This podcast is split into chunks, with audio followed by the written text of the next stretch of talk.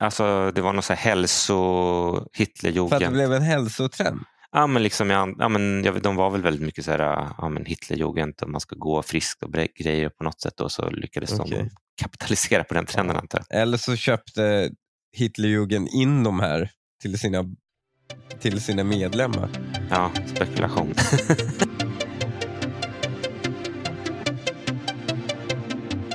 Välkommen till Snacka Cash.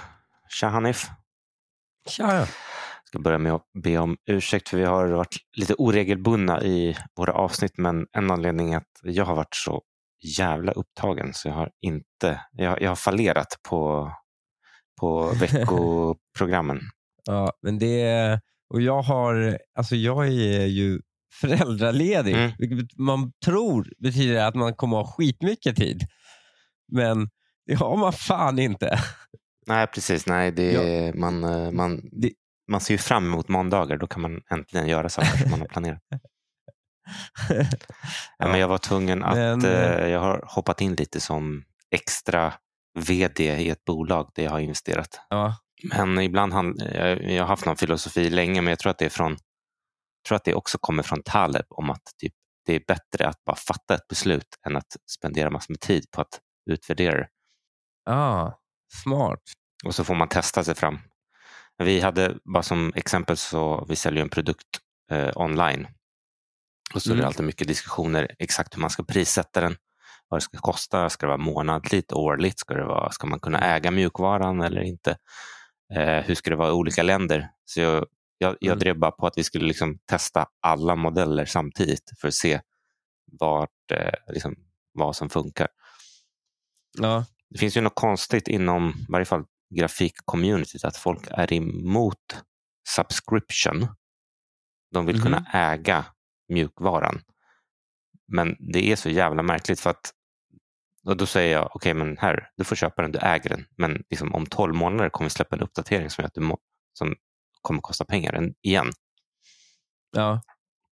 Men jag antar att, ja, det var ju det som var svagheten med varför den här, även hos Adobe, mm, varför det är, liksom, de drar in mycket mer nu än vad de gjorde på Photoshop förut. Liksom. Mm. nej, jag aldrig, Alltså, sina Alltså, det finns folk som hatar subscription.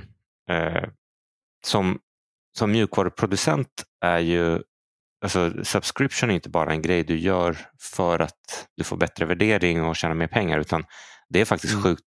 Alltså, när du har en mjukvara så sitter du och uppdaterar den hela tiden. Och när du har Mm. versionsbaserad försäljning som du hade förut då måste du ju spara på alla uppdateringar tills nästa version. Mm. Medan i SAS Mm. kan du liksom så fort du har gjort den lilla, lilla förbättringen det är Mm. som när jag Bara loggar in på. Adobe Cloud. Då är det alltid så här, you have Mm. 59 updates liksom, efter en vecka. Mm. Det tycker jag är ändå schysstare att liksom få updatesen löpande hela tiden. Mm, mm, så är det verkligen. Men jag tror att inom, speciellt inom gaming tror jag att ibland är det så att folk har långa projekt. Alltså säg att de har ett fyra års Mm. Då vill de på något sätt säkerställa att de kan köpa mjukvaran för hela löptiden med en gång. Ja, det kan jag förstå. Och också för framtida service. eller liksom Jag tänker om man använder det för att behandla grafiken Mm. i, en, i ett spel man utvecklar. Mm. Då är det ju någonting med att inte vara beroende ett annat bolag för att kunna göra uppdateringar och sånt. Ja, exakt. Det skulle vara jobbigt om man hade någon SAS-modell och så konkade bolaget halvvägs genom produktion. Ja. Men vi brukar ju prata lite ränta och eh, surprise så eh, valde de att inte höja. ja, det var ändå... Ja, alltså, det, det, jag, jag förstår inte eh, varför det är så svårt för Riksbanken att förstå vad liksom utbuds, rän- alltså, eh, utbudsinflation är. Mm. Vad tänker du då? Jag fick det förklarat av eh, finansmarknadsministern idag. Mm. på ett väldigt, väldigt tydligt sätt som, där jag till och med förstod. Jag har ingen bakgrund i nationalekonomi.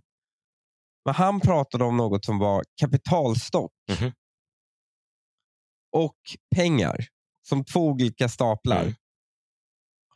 Och sen säger man att men det här är, kapitalstocken är mycket större än BNP. Liksom.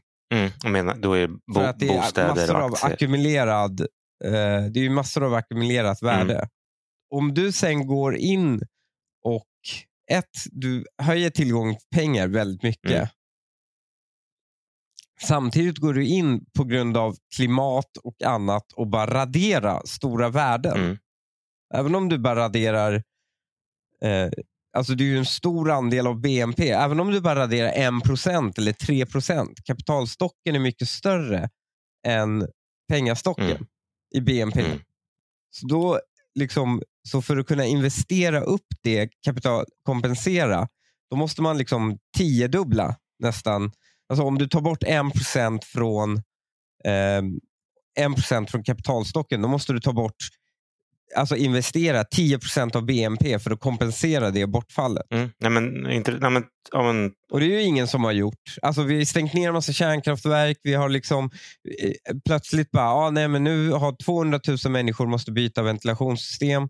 Du vet, massor sådana här saker hela tiden. Då försvinner ju massor av ackumulerat eh, värde. mm. nej, men jag, undrar vad, jag undrar vad det samlade fastighetsbeståndets värde är kontra BNP.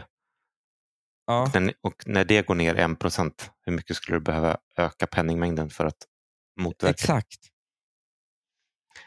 Det vore ju... Och jag förstår inte varför Riksbanken... Alltså jag är en idiot i ekonomi, det känner jag ibland. Mm. Alltså när det kommer till sån här form. Men till och med jag, när jag, till och med jag förstår det.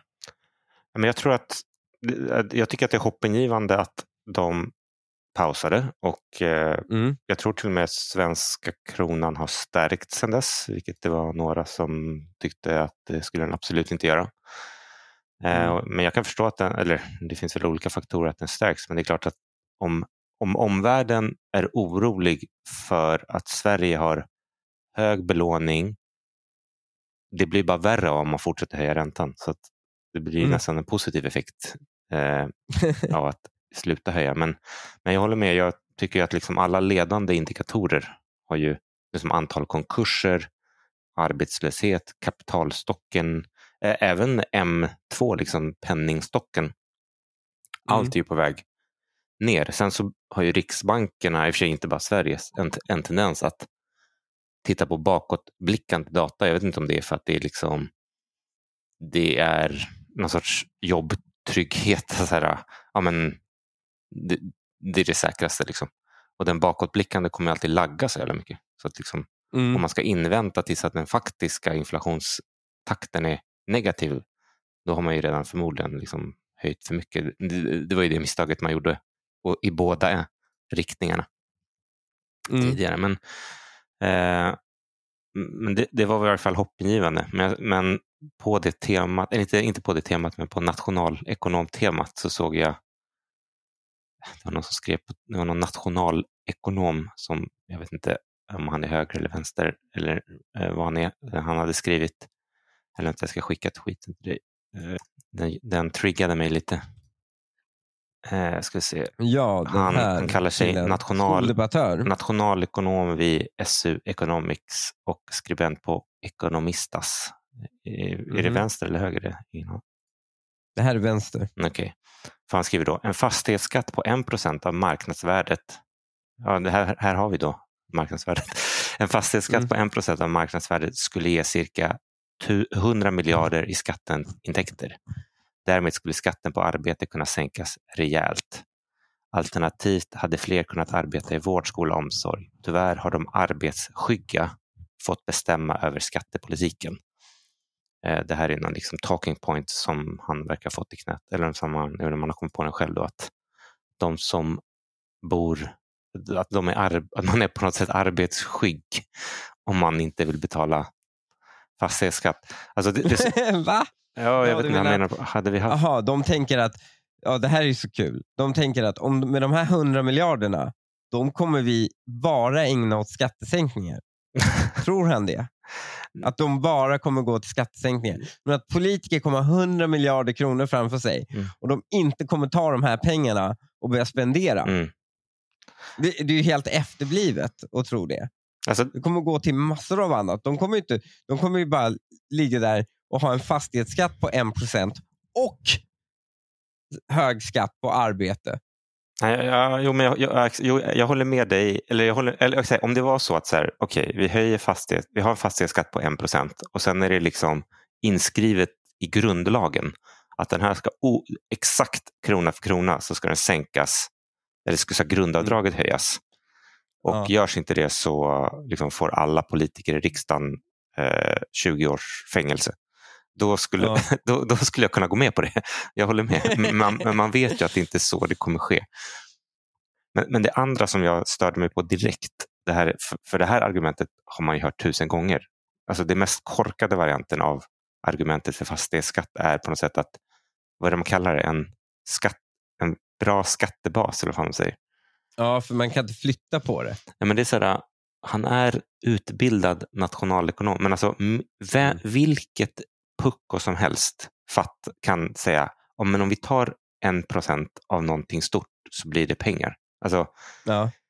Det är liksom, jag kan gå till min sexåring skulle kunna, skulle kunna komma med förslaget, ja, men om vi tar pengar från Alltså, tar, han, det enda han har gjort, han har sagt vi ska ta en procent av någonting väldigt stort. Alltså det, det, det, ja. det är liksom vilken idiot som helst kan komma på den lösningen. Det är liksom, man behöver inte vara nationalekonom. Jag blir så arg. Det är liksom, problemet är ju liksom att du tar pengar av någonting som inte är cashflow. Det är, det som, ja. det är därför folk hatar fastighetsskatten, för att du har inget, ja. det är inget cashflow. Och ja.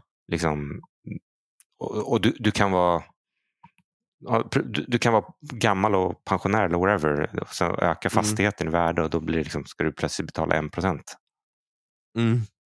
Det, är, det är så jävla... Det är så okonstruktiva lösningar. Bara, ja, men vi tar bara. Och, och, och sen när den procenten inte räcker, då, vad blir hans nästa tweet? 2 procent av marknadsvärdet ger 200 miljarder. Det är liksom, där kan hålla på. Liksom, men vet du vad de kommer göra nu? Alltså, man får ändå säga eh, fastighetsskatten. Mm. Den följde ju inte marknadsvärdet så exakt. Ja. Nej, jag, det var ju, fan, jag kommer ihåg när jag, när jag var liten, då var man typ så här, man var tvungen att typ mä, mäta hur högt så här, det var kaklat i badrummet. Det var liksom sjukt komplicerat mm. formen. Ja, och jag tänkte så här, nu för tiden, nu skulle de väl använda så här, AI och algoritmer för mm. att bara gissa marknadsvärdet mer dagsaktuellt. Mm. För att all säljdata finns tillgängligt online nu. Mm. Så då kan du göra mycket bättre estimat på pris. Mm. Och när de gör det så, så kommer de ju ta mer betalt. Mm. Alltså de kommer ju ha ett exaktare marknadsvärde. Och du kommer verkligen få betala en, en procent. Men de har ju liksom, den här sinnessjuka stämpelskatten på hus. Var går den någonstans? Ja, den är störd. Den är ju högre, den är ju högre den är än en procent. Men det är en gång, det är inte varje år. Ja, nej men ändå. Den är ju sjuk. Ja, den är så jävla... Helt... Det är bara, det är bara att säga, ah, grattis du har köpt ett hus, fuck you. Det är bara verkligen ett fuck you. Ja. Varför ska ni ta de här pengarna? Till, till vilk, varför, är, varför är just byte av bostäder någonting som ska straffas? Nej, det är alltså försäljning. Jättemärkligt. Varför vill staten liksom straffa försäljning av hus. Nej, eller liksom varför ska just den vara en procent? För den är väl liksom den... Också pantbreven. Vilken annan ränta, ett lån eller no, liksom, ja, men jag vill köpa min Playstation delbetalning. Mm. Det är inte som att någon tar en stämpelskatt för det. Varför måste jag ge det för min eh, vad säger, lagfartsavgift? Varför måste jag göra det för mitt hus? Nej, men till, äh, Bolagsverket har ju också så fasta avgifter. Tänk om det var så procent av omsättningen när du ska så här, byta adress. Typ. Ja, det är ju helt sjukt. Nej, det... Ja, det är en sån vansinne. Ju mer jag tänker på den, desto mer förbannad blir jag. Ja, men alltså, första, gången man köper, alltså här... första gången man köper hus så tror man ju så att det är typ så här, att, det är något, alltså så här, att man har missförstått det. Att det, det så där kan väl, det kan, mm. väl, det kan inte vara en procent som man ska betala i administrativ avgift.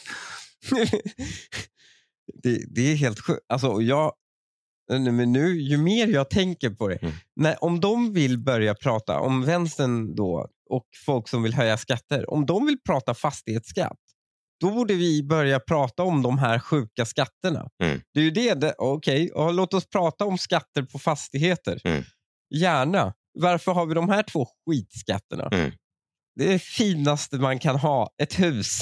Det är liksom, det borde fan vara en mänsklig rättighet att, att någonstans finnas en tillgänglig plätt mark för dig att kunna köpa. Elon Musk, har du följt eh, det senaste där?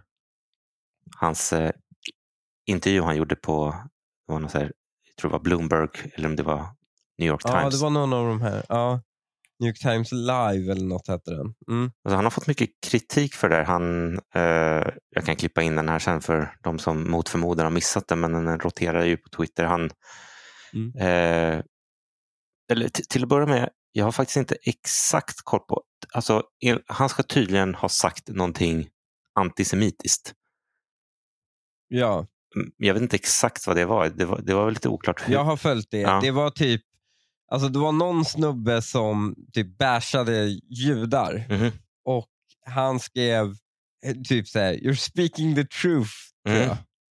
Elon, till det. Okej, Men om du, ska, om du ska tolka det snällt, då, var det antisemitiskt?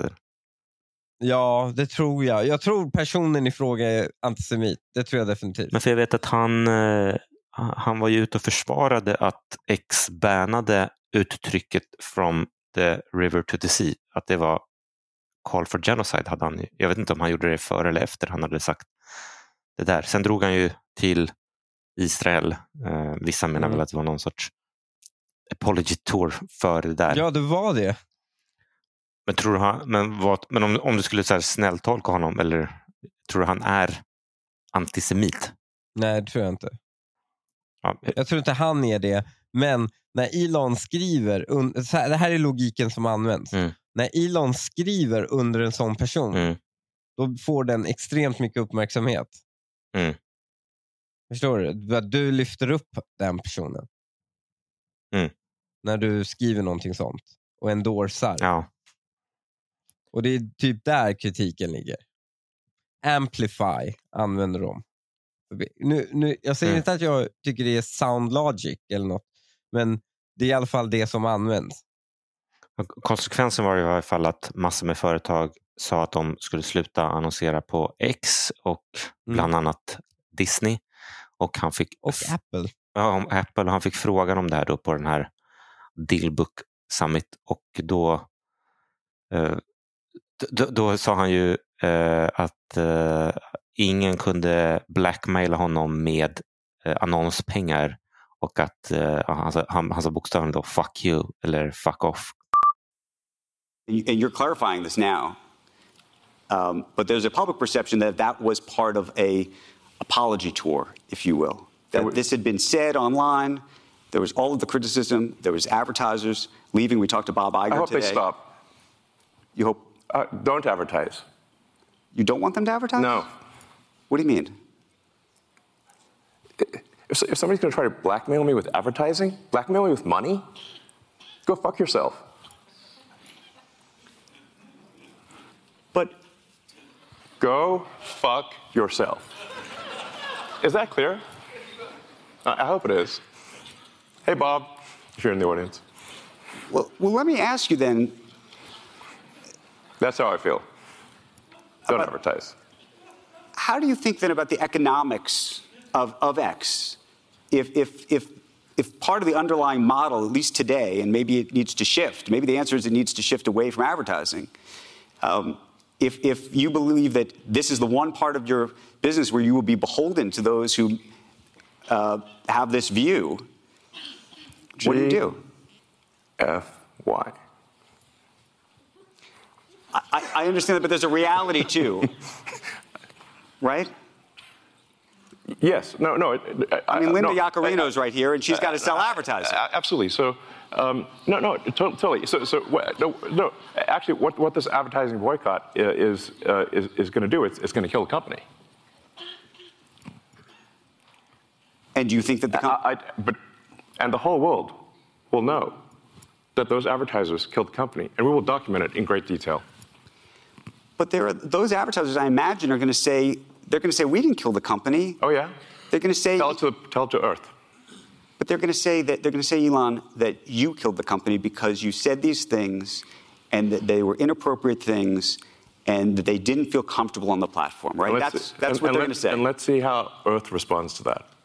En av de, de två eh, definitionen då av, antar jag, av fuck off money där man till och med skit ber sina kunder dra åt helvete för att man eh, överlever utan deras intäkter och sen så eh, vidare så menar han på då att om det här fick Twitter eller om det här fick X att gå under så skulle, Mm. om jag uppfattar honom rätt, då, så, så skulle han på något sätt, det, det, det skulle vara mer negativt för de bolagen för Earth, som man uttryckte eller jorden skulle döma dem.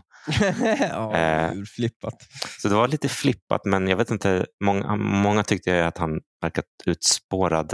Eh, liksom, eh, va- var, det, var det Kanye Han har West? som var- tagit för mycket droger. Ja, jag, jag gillar ändå, det är ändå skönt att se när någon som har fuck off money, det är inte, det är inte så Mm. ofta man ser någon som har fuck off money öppet också flanta det på det sättet. Liksom, man, man har aldrig sett, bett- sett Bill Gates be någon dra åt helvete. Men helt ärligt, skulle han överleva en Twitter-radering? Eh, jag vet inte, alltså, hans, det, det är svårt att, ex, jag vet inte exakt hans finances, men jag tror väl att SpaceX och Tesla, alltså det är ju ganska mycket banker, han har ju ganska mycket belåningar där som inte, eh, alltså bolaget är belånat, så det är bankerna som Mm. blir fuckade. Jag tror han skulle klara Twitter. Konk. Men han kommer leva, han kommer fortfarande vara pissrik även om Twitter Jag, raderas. jag tror det. Alltså. Ja. Men eh, sen, Ja, men då så. Då har han ju fuck off money. Han kan ju Mm. bara fuck you det här bolaget, whatever. Det där är pengar jag aldrig kommer hinna bränna i alla fall. Alltså det, som, det, jag, det jag har insett med Elon, det som är så jävla speciellt med honom, det är att han är all in oavsett om det är ett scam eller på Mhm. riktigt. Och Det är det som Ja. gör att han är otroligt divisive och svår att bedöma. Som du tar till exempel, eh, vad heter de här jävla... Kommer du ihåg Hyperloop? Ja, Hyperloop, 100% scam, all in. Och sen när han, när, han, när han gick ut med Cybertruck, då var det ju också vissa som trodde nej men det här är liksom bara, det här kommer aldrig hända.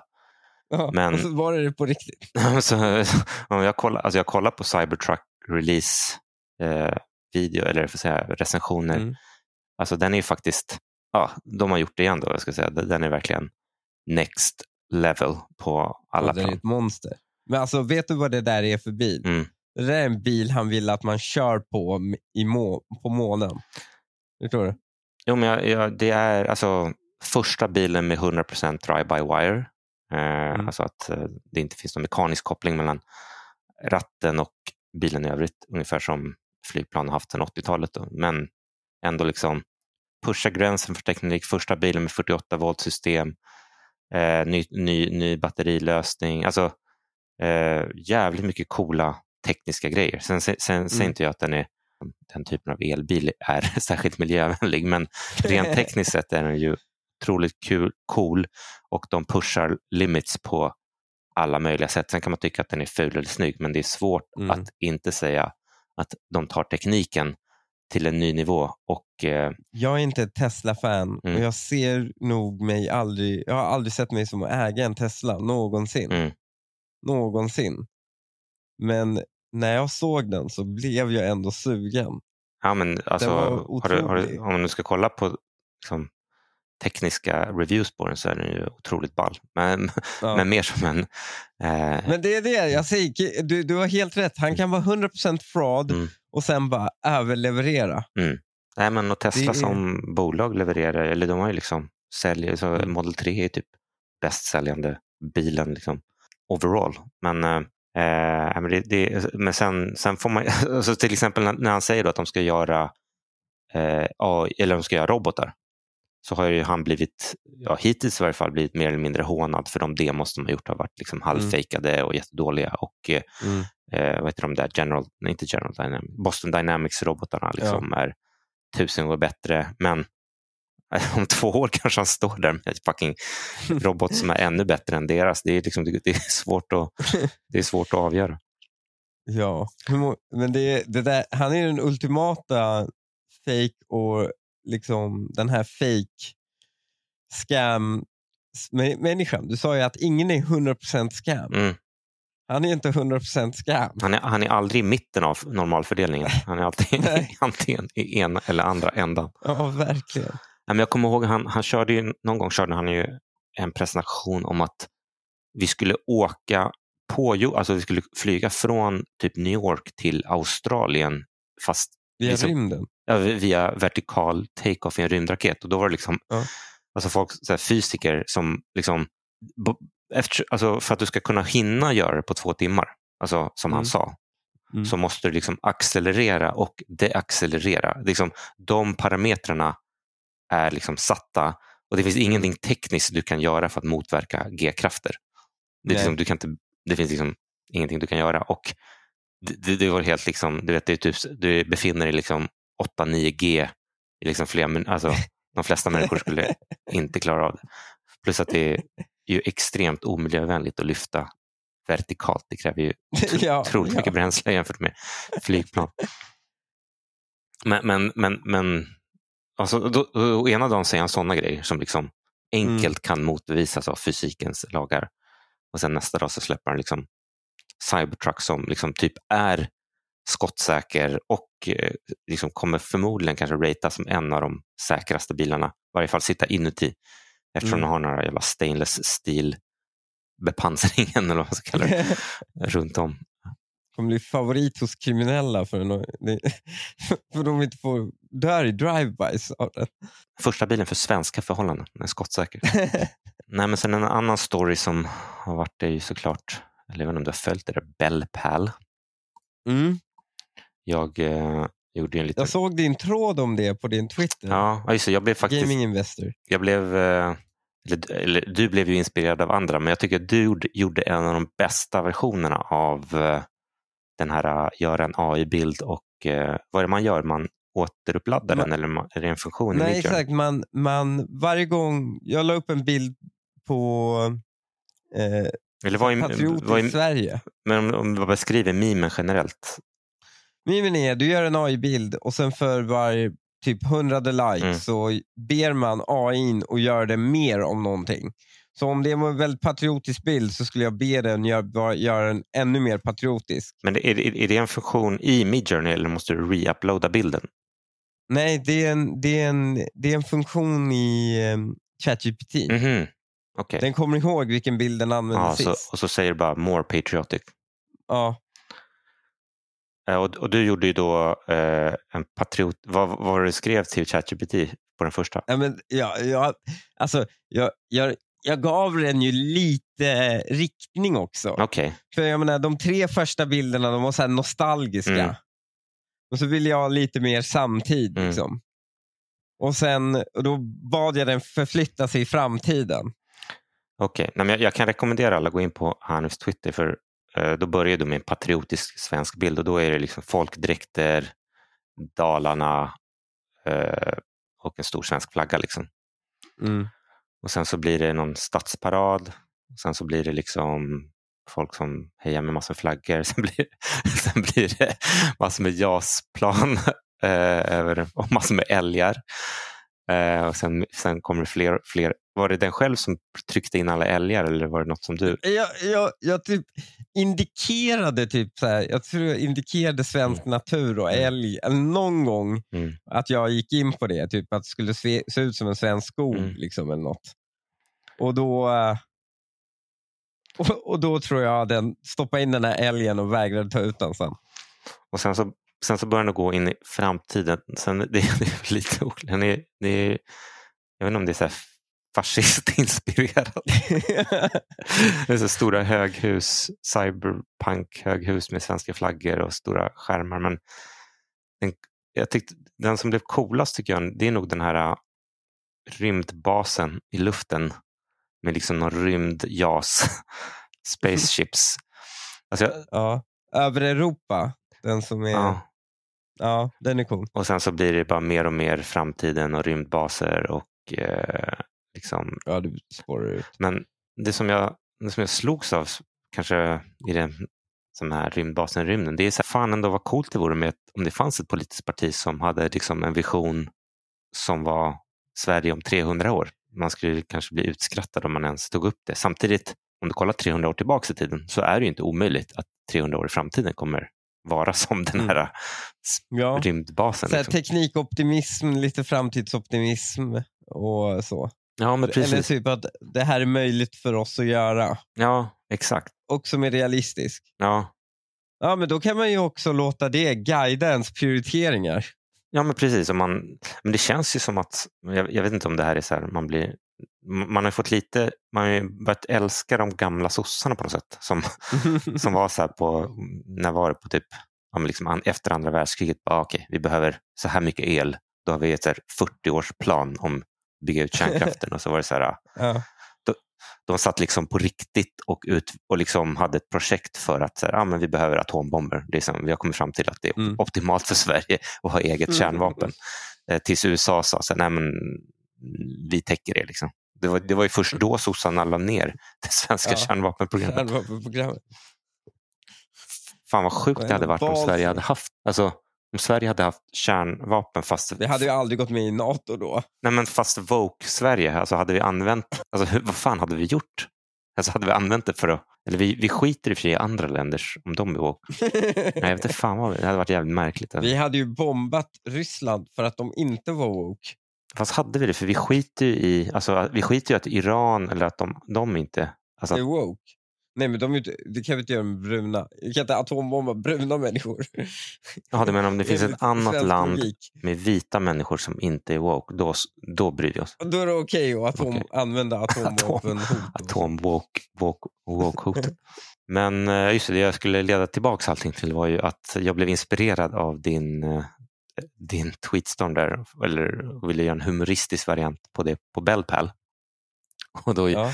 då skrev jag på skämt att jag hade bett eh, NGM, vilket är börsen, NGM, GPT generera pressmeddelanden med red flags och att det skulle, istället för då i ditt fall var det mer och mer patriotiskt, så skulle det vara Ja. mer och mer red flags. Och eh, faktiskt när man, när man sammanställde det, man sammanställde det sådär så, så blev det liksom ännu märkligare allting. Det, bör, det börjar med att de börsnoteras och sen så eh, ja, det, är- sen har ju i och för sig en del saker som jag inte ens har haft med. Att de liksom hävdar att den här fall, fallalgoritmen som vi redan har pratat om, att den ska vara värd så mycket.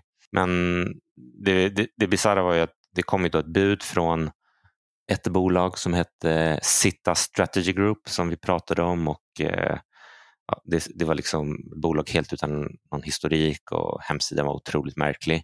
Och ja. budet var på typ flera hund, på så här 100 miljoner, eh, var så typ 200 miljoner kronor, jag kommer inte ihåg exakt, men, men liksom över 100 miljoner kronor för den här fallalgoritmen. Eller, och sen hette det att de skulle använda det för något sorts Visa-program. Allting var otroligt märkligt. Och sen så var det helt plötsligt ändrade sig. Då var det inte ens Sitta Strategy Group utan något eh, dotterbolag. Och sen så var det sen så Sitta Strategy Group lades ner. CFO på bolaget slutade, en styrelsemedlem slutade. Eh, sen så skulle tillträde ske den 15, sen så blev det uppskjutet till 30 november. Så den 30 november, enligt sista uppgiften om bolaget, så skulle de få in de här pengarna. Jag vet, det, sen, sen dess har vi inte hört någonting från bolaget förutom att de har blivit då handelsstoppade av börsen till slut eftersom, börs, eftersom börsen nog undrar så här, vad fan är det som händer? Har pengarna kommit in eller inte? Så jag vet inte, på måndag kanske Ja. vi får höra att de här pengarna har kommit in och då kommer aktien explodera på uppsidan. Eh, eller så har de, har de inte gjort det. Ehm, det jag körde faktiskt igenom hela transaktions, transaktions och alla pressmeddelanden via ChatGPT. Och så frågade jag liksom, eh, vad är det som händer här? För jag har liksom inte riktigt kunnat förstå, eller liksom, vad tror du skulle kunna vara upp, upplägget bakom? Och Mm. den trodde på eh, den trodde på penningtvätt framförallt för att en av strukturerna i affären är att eh, det kommer pengar från USA till Mm. Bellpal Holding. En Ja. del av dem, typ, eh, typ 40 miljoner, ska flyttas ner till Bellpal AB och sen så ska Bellpal AB då förvärvas av amerikanerna. Och då var det så här, varför ska de här 40 miljonerna Va? skickas? Liksom? De, de, de kunde ju bara behållit dem från början Mm. istället för kapitalisera. Och då menade ChatGPT att det kunde vara ett exempel på layering, att det vill liksom skicka pengar mellan massor med olika banker. Eh, för att då när de väl är tillbaka i USA igen så har de liksom gått igenom tre transaktioner. Det är ett klassiskt sätt att försöka liksom tvätta pengar. Men jag vet inte. Oh my god. I don't know. But I'm just quoting ChatGPT. Men det ska bli spännande att se uh, vad som händer. Ett bolag jag tänkte ta upp idag. Ett amerikanskt bolag som nyligen börsnoterades som eh, jag tänker mig att du känner till som heter Birkenstock. Är det det skoföretaget? Ja, jag var faktiskt på ett eh, födelsedagskalas eh, där eh, födelsedagsbarnet fick Birkenstocks i present. Så jag vet inte om de har börjat bli så här uh, trendiga på något sätt eller att de är så fula att de är trendiga. Det är ju de här eh, ska man säga, korkskorna eller tofflorna kan man säga. Mm. Och bolaget är ett tyst bolag och de grundades tror jag 1774 i Tyskland. Och eh, så fort jag hör att någonting har ett gammalt bolag i Tyskland så tänker jag undra, undra vad de gjorde mellan 33 och 40. andra världskriget. Men, var det det du tänkte? Det var det första jag tänkte. Och eh, jag, jag, vet inte, jag vet inte om de har liksom lyckats scrubba internet ganska bra, men det enda jag kunde få fram är att eh, eh during this time, alltså mellan 33 och 45, så hade de i alla fall en boost i försäljningen partly due to the rise of a mass exercise programs encouraged by the Nazi regime. Så de, uh, ja, de, de, fick, de fick en liten... Sandalerna började sälja bättre när Alltså när det var någon de hälso Hitlerjugend. För att det blev en hälsotrend? Ja, men liksom, ja, ja, men, ja, de var väl väldigt mycket så här, ja, men Hitlerjugend och man ska gå friskt och grejer på något sätt och så lyckades okay. de kapitalisera på den trenden antar jag. Eller så köpte Hitlerjugend in de här till sina, till sina medlemmar. Ja, spekulation. mm. men, men, det, men det är svårt alltså det är svårt att det är svårt att vara tyst företag och ha gått igenom den perioden utan att ha levererat till nazister på något sätt. Ja, hundra procent. Alltså, det är ju, vad fan, det finns ju folk det finns ju fina företag kvar nu för tiden som hade slavarbetskraft från koncentrationsläger. Mm. De opererar ju som ingenting har hänt. Ju. Vadå Mercedes? Mm. Det, är ju, det, kommer, det är ju någonting man bara får leva med. Mm. Alltså, Birkenstock noteras ju i år och eh, inte så många ägare än i Sverige, 231. Mm. Eh, det, det är helt klart så att det är ett väldigt känt varumärke. Man förknippar det tydligt med de här liksom, skorna som i min värld tidigare har varit liksom tantstämplade men, men sånt där kan ju bli trendigt liksom, i någon sorts contrarian trend. Har du Birkenstocks? Nej, det har jag faktiskt inte. Jag är för dålig för att använda sådana. Mm. Men jag, ska till... jag, jag, jag skulle mm. glömma bort dem överallt. Det finns ju lite, alltså de deras liksom stora grej är väl det här äh, som förhöjd man ska säga, hålfotsinlägg. Mm. Typ mot plattfot och så vidare. Jag är ingen läkare men det finns ju liksom contrarian vyn där är på något sätt att ju mer du stödjer upp foten desto svagare blir din, sitt fotvalv så att det är liksom kontraproduktivt ja. långsiktigt. Eh, och att eh, egentligen så... Därför det ska vara platt liksom eller? Eh, alltså typ att i vissa, ja, i vissa fall kanske det är bättre att gå barfota än att försöka ha massor med mm. fotstöd mm. eh, om du vill liksom mm. stärka upp foten. Men oavsett så är det ett starkt varumärke. De noterades då nyligen och deras market cap är 9 miljarder dollar. Mm. Och eh, det, är då, det är väl typ 90 miljarder kronor. Och jag tror typ till exempel Volvo är typ 100 miljarder kronor, Volvo Cars. Så att, eh, Mm. Eh, det ligger väl i, bo, så, så om, man, så man vill ha en känsla.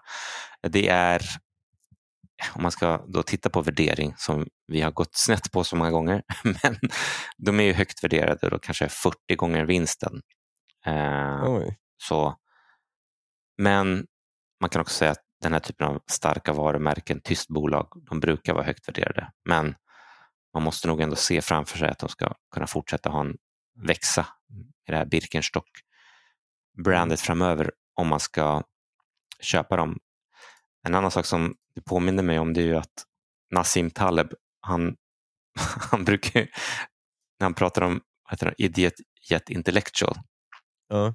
på frågan om så här, äh, typ på frågan om så här, vad han tycker om folk med hög IQ så brukar jag säga att det är folk som går runt med Birkenstock-skor och är bra på att ta test.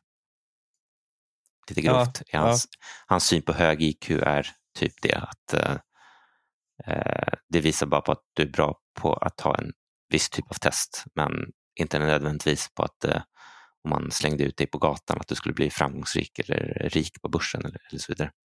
Mm. Nej men han, han har en väldigt, han, han är ju inte helt emot IQ-test. Mm. För han tycker det är en väldigt bra prediktor för misslyckande. Han, Förstår du? Alltså jag, han menar på att i, jag tror att han menar på att IQ-test togs egentligen fram för att liksom kunna differentiera i den nedre delen. Liksom, är du Exakt. retarded eller inte? Om man nu får Ja. säga så. Men att det för den övre delen är mer, eh, eh, liksom, vad ska man säga, ja, inte ska indikera så mycket. Mm.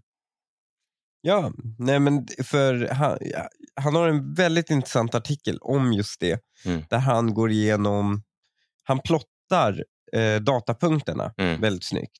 Och han visar att det mesta av styrningen är bara brus i botten. Ja, styr- styrningen för, Alltså Aha, för om, om man drar ett genomsnitt, mm, då ökar liksom framgång och IQ korrelerar ju uppåt. Mm.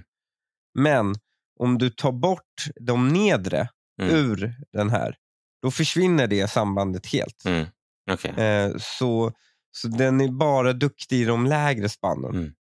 IQ egentligen, på att uppmäta. Eh, men ja, men det, det var en hyperintressant artikel faktiskt.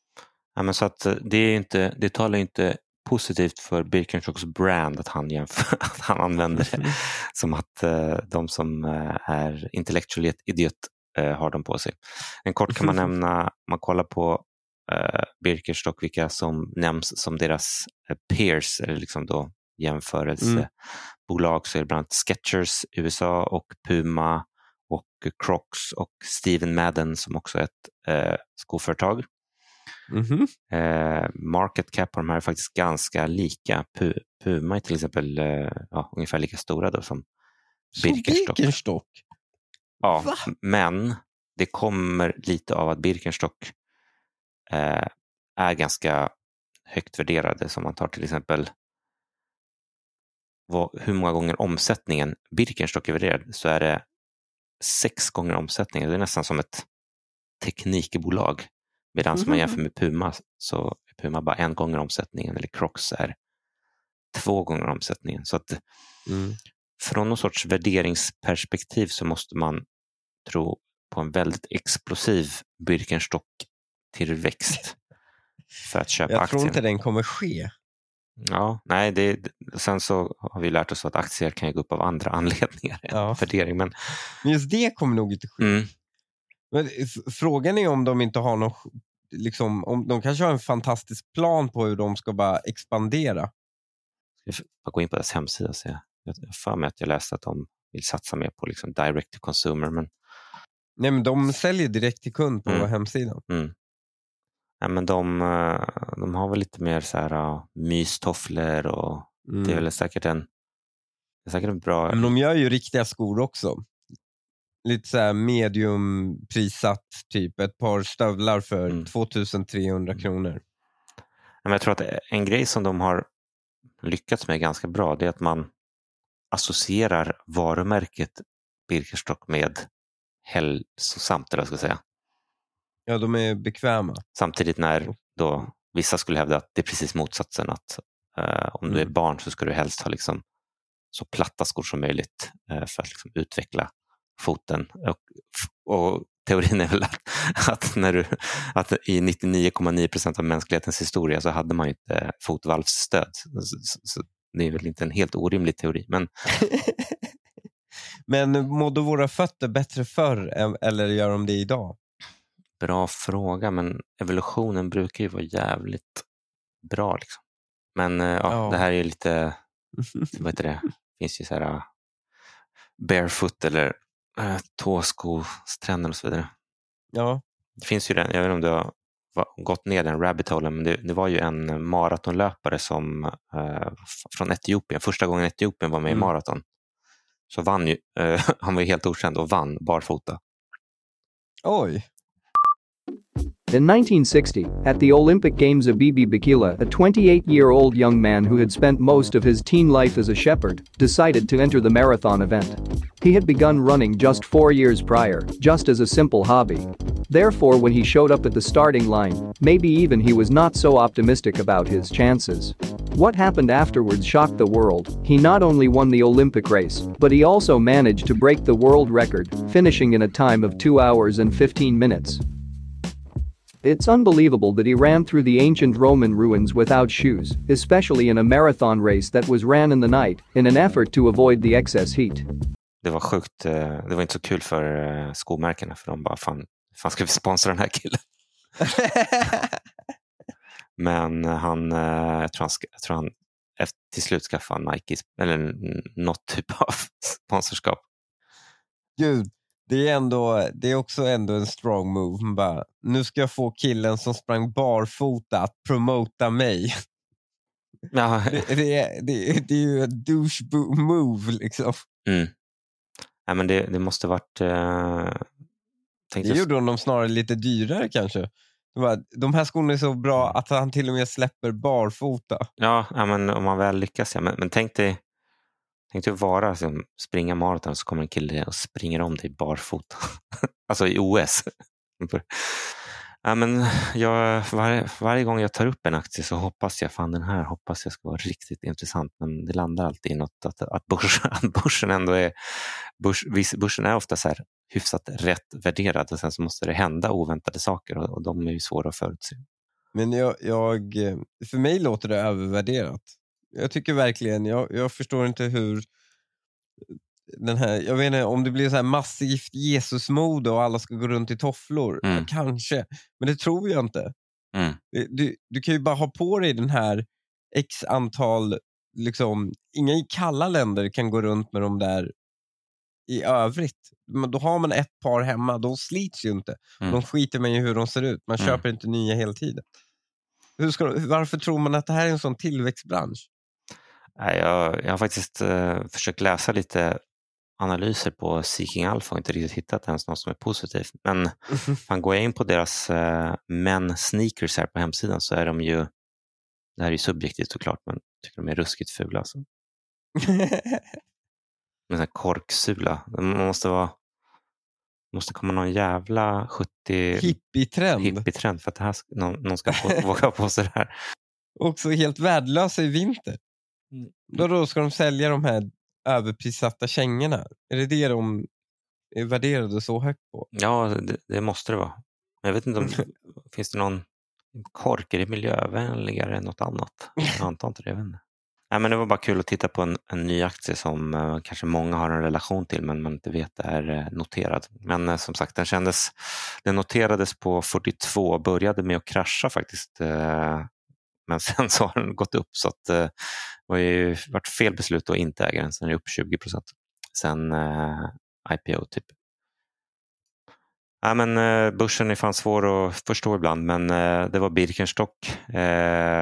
Jag kan, det Ja, vi får ha den på vår watchlist Jag har den på vi vår- kan hålla koll på den lite. watchlist med, med mycket annat. Men som sagt, Tesla, den, jag tror faktiskt att jag, jag hade en liten blankning där för skojs skull. Eh, den är vi ju Mm. fortfarande back på. Men jag börjat, jag börjar nog ändå ge, nu, nu när fler och fler börjar ogilla Elon så blir jag liksom Mm. contrarian. Börjar gilla honom, speciellt när jag såg att Cybertrucken verkligen var jävligt cool. Men vet du vad? Ska vi vara, hoppa på hype-trainen här? att köpa Tesla. Eller, eller, eller ta honom i handen ner i graven? Vad, vad, vad menar du i ta i handen i graven? Det kan ju bli så att han sjunker också. Ja, nej men det, det är dock, eh, det känns dock som att så här, Men Tesla Alla- is going places. Det, alla negativa det- nyheter det var ju en del neg- alltså Tesla var ju uppe i, i typ 300 spänn. Nu är den ja, Mm. ner så mycket, 240, men jag, tror kommer jag tror vi kommer se mycket positiva nyheter eh, liksom, när Cybertrucken rullas ut. Ja, men eh, bra. Hoppas eh, vi, vi är tillbaka. Ja, Eh, får se om vi ska försöka hålla varje vecka i varje fall. Mm. Och eh, nästa vecka tänkte jag faktiskt prata lite Truecaller. Är, det någon, använder du eller har du den installerad? jag använder den och känner vd. Okej, ja, men spännande. Då kan det Mm. bli ett intressant avsnitt. Eh, bra, tack alla som lyssnar och eh, hoppas ni har det bra i vintermörkret.